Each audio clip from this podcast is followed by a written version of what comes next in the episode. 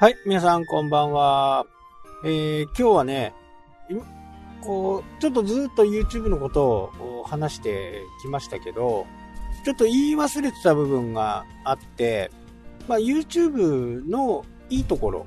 っていうのは、Facebook、Twitter、ね、インス、まあ、インスタの場合はちょっと違うかな。基本的に、まあ、Facebook とね、えー、Twitter との比較をこうしていこうと思うんですけど、まあ、Facebook の場合はね、友達にしか情報が届かないですよね。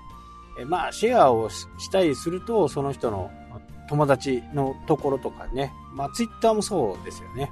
一応、フォロワーさんには届くけど、でもその限、その数もある程度限定されてしまう。なので、仮にえ1000人とか友達がいればね、1000人に届くわけではないっていうのはね、皆さんご存知だとは思うんですよね。で、話を総合していくと、そのエンゲージメントが高くなったりするのは接触頻度が高い人たちにね、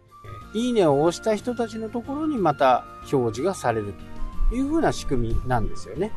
まあそういったようなアルゴリズムが働いている。なので、情報の広がりっていうのが非常に限定的なんですね。なので、この限定的な部分で、どれだけ頑張っても、興味のある人は、まあ、いろいろこう、見てくれたりね、いいねを押してくれたり、コメントしてくれるっていう風な形になると思うんですけど、まあ、サイレントでね、いつも何も返信もしない、返事もしない、何もしないだけど見てるっていう人もね、やっぱり中にはいるんですよね。もうこのサイレントはね、本当にこ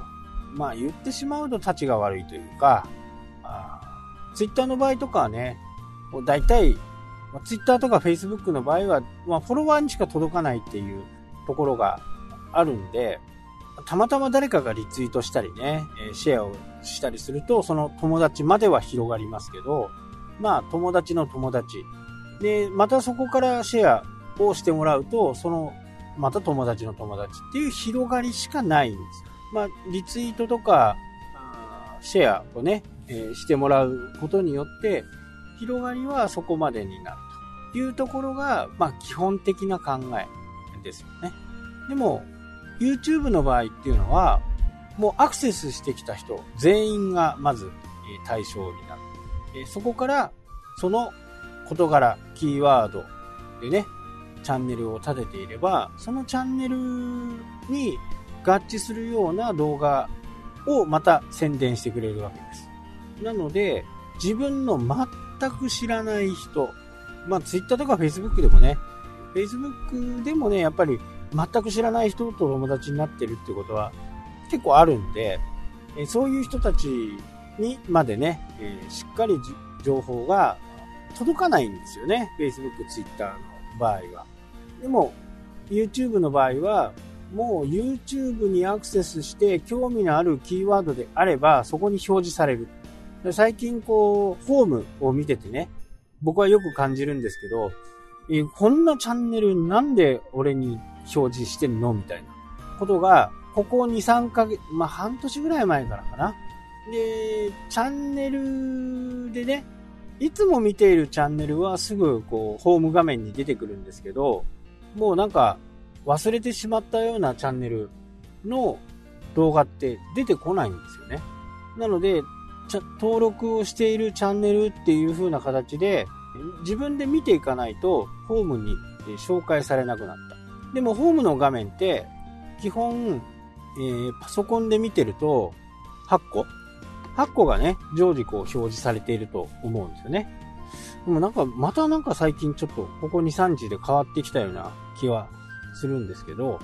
そこのおすすめにね、えー、しっかりこう、表示されないっていう状況が、最近こう、よくあるんですよね。とはいえね、えー、全く全然知らない人の YouTube チャンネルを紹介してくれているんですよ。まあ、ジャンルでね、言えばこう、SEO のものであったら SEO のものがダーッと並ぶわけですけど、その中でも全く知らない人が、こう、おすすめにね、プッと表示をされたりとか、で、サムネがちょっと面白そうだなとか、興味をそそるものであれば、やっぱり見ちゃうんですよね。なので、まず、えー、今日お話したかったのは、Facebook とか Twitter とかのソーシャルメディアだと、友達とか関係性のあるフォロワーまでにしか届かないけど、YouTube の場合は、そのキーワードに興味のある人に届くよっていうことですね。これは強調したかったんですね。で、今までちょっと言ってませんでしたから、改めてね、このことについてお話ししたかったというのがある。で、ちょっとさっき話が出てきたサムネイル。このサムネイル次第でチャンネルが伸びるか伸びないかっていうのは本当に大きく左右されます。えー、僕のチャンネルでもね、月間でだいたい10万回ぐらい表示されてるんですよね。アナリティクスを見ると。で、そのうちクリック率が SEO 系だとね、だいたい4.5とか5ぐらいをね、こう行き来している感じですけどね。えー、もう1個の方のチャンネルっていうのは、だいたい9ですね。10万回表示されて、9%クリックされてるってことです。まあ、そこからチャンネル登録になってるかなってないかっていうのは、またね、えー、いろいろあるんですけど、ただ、10万回表示されて、してくれているっていうのは、これ、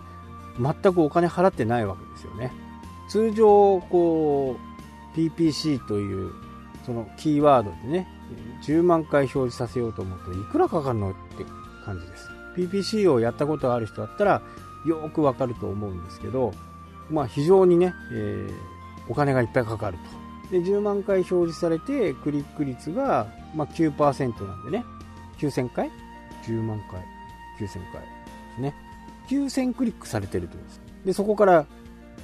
見てもらえるか見てもらえないかっていうのはまず置いといても、やっぱりクリックされるっていうのは、サムネがね、興味があるサムネになっているっていうことがね、まあ、証明できてるっていうことでもあるんですよね。これは10%、12%、ね、パーセンテージを上げていくだけで、また効果がね、全然変わっていくというものになるんで、もうサムネはね、本当に動画の質もね、もちろんそうなんですけど、まずはクリックしてもらわないと話にならない。クリックしてもらって、そこでまたコンテンツが良くなきゃダメだって。まあ、ここはね、もうずっとそうなんですけど、良いコンテンツを作るっていうのは、え基本なんですけど、良いコンテンツだから見られるかっていうことではないということです。間違いなく、良いサムネイル、もう5%以上、6%から10%ぐらいのね、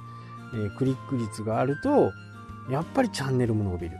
で、こう、煽るようなね、なんか、こう、嘘っぱちのようなね、サムネイルをつけると、袋叩きに合うんで、まあ、これはおやめになったというふうに思います。はい、というわけでね、今日はこの辺でね、終わりたいと思いますけど、今までね、ちょっと言い忘れてたことを今日はお話ししました。はい、というわけでね、今日はこの辺で終わりとなります。それではまた。したっけ？